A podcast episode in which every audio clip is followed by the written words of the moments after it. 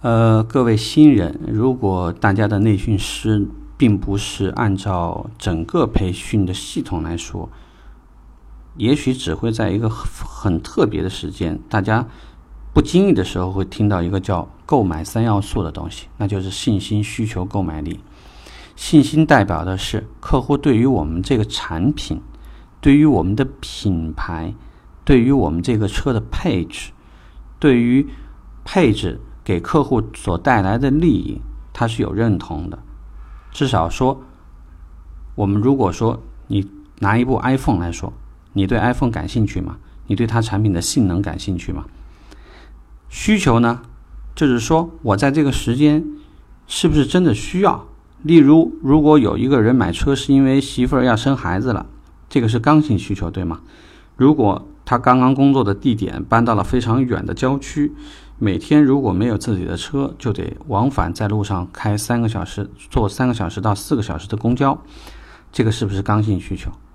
或者呢，有一些朋友呢，马上要结婚了，家里陪嫁，或者是结婚的时候要求要买这个，而且婚期将近，这个是不是刚需？购买力呢就更容易理解了，就是有没有这个钱，至少说有没有分期付款的钱。如果连分期付款的钱都没有，有一些地方呢，甚至已经做出了一些首付贷一些这样的方式，也就是零首付的活动。在做这样活动的时候，尤其是企业里面需要承担部分担保责任或者是连带责任的话，呃，那也是希望对于这帮客户呢，还是要多进行一下。资质的评估，不要给自己惹麻烦。毕竟我们还是把精力放在卖车和相关的业务里面，对我们自己可能是更好的。那把这个三点呢，我们回到刚刚所说的 iPhone X，比如说 iPhone X 吧，这个是最近相对火一些的。iPhone X 我有没有需求呢？就是这个产品好不好呢？我我觉得没有问题，全面屏，对吗？那需求呢？这个不好说，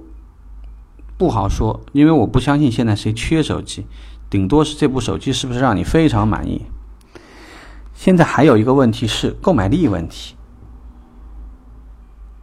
现在买一个 iPhone X 的价格，可能已经可以买一部高端的电脑，或者买两个六十寸彩电了。所以，是不是有很多人就会望而却步，觉得没有这个必要，对吗？所以你会发现，这个购买的三要素呢，实际上它它的这个建立呢，相对就比较薄弱，并不是那么不，并不是那么稳健。很多客户到店也是一样，我对车这个车很喜欢，需求吧，反正这个我现在这台车才刚刚买，你让我卖，我还得亏一大笔钱，呃。虽然卖掉这个车的钱，我可能能付首付，那就你可以明显发现，这个购买三要素的构成，它是存在一些商榷的，就是不太确认性的。那最悬的呢，就是车呢也不满意，他对这个车也不满意，那个车也不满意，同时呢又没钱，钱呢也许在年底，或许呢在这个股市这个赚到多少钱的情况下，甚至有一些人。在考虑我达到王健林的那个小目标以后，我再来买这个车，那你就可以发现，通过信心、需求、购买力的购买三要素，我们对于客户进行评级就比较容易。因为如果说三个条件都具备，我揣着钱，我又能做主，我对你产品还认同，你拿下了可能就是今天，拿不下他可能到别的地儿就买了。所以我们通常把这种客户呢。叫 Hot 级客户或者 H 级客户，不管你怎么叫，这种客户你一天打他三个电话，我也不嫌少，不嫌多。呃，关键呢就是一定要盯死盯牢了，这种客户随时可能会成为别人盘里的肉。第二呢，就是我们说，如果客户呢资金还没有到位，是不是你可以放弃他？其实不可以。简单说，如果客户对我的产品是认同的，需求也是刚性的。客户如果告诉我我的资金要两个月以后到位，那我就问你：如果我现在这个车，今天的厂方突然给了我一台八折车，客户有没有可能第二天拿着钱过来提这台车？一定有。所以，信息需求购买力不要死板的把三件事情必须当做是同时具备，因为有可能条件原本是有一点点欠缺的，但是某一些条件是可能发生转移的，所以呢，这个事情呢不要极端的去看。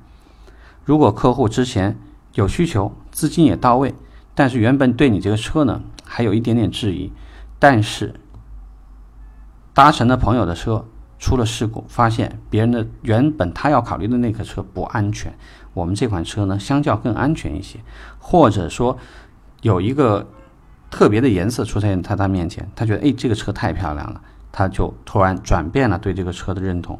凡事皆有可能，所以希望呢，大家在做需求分析的时候呢，要把购买三要素要牢记于胸。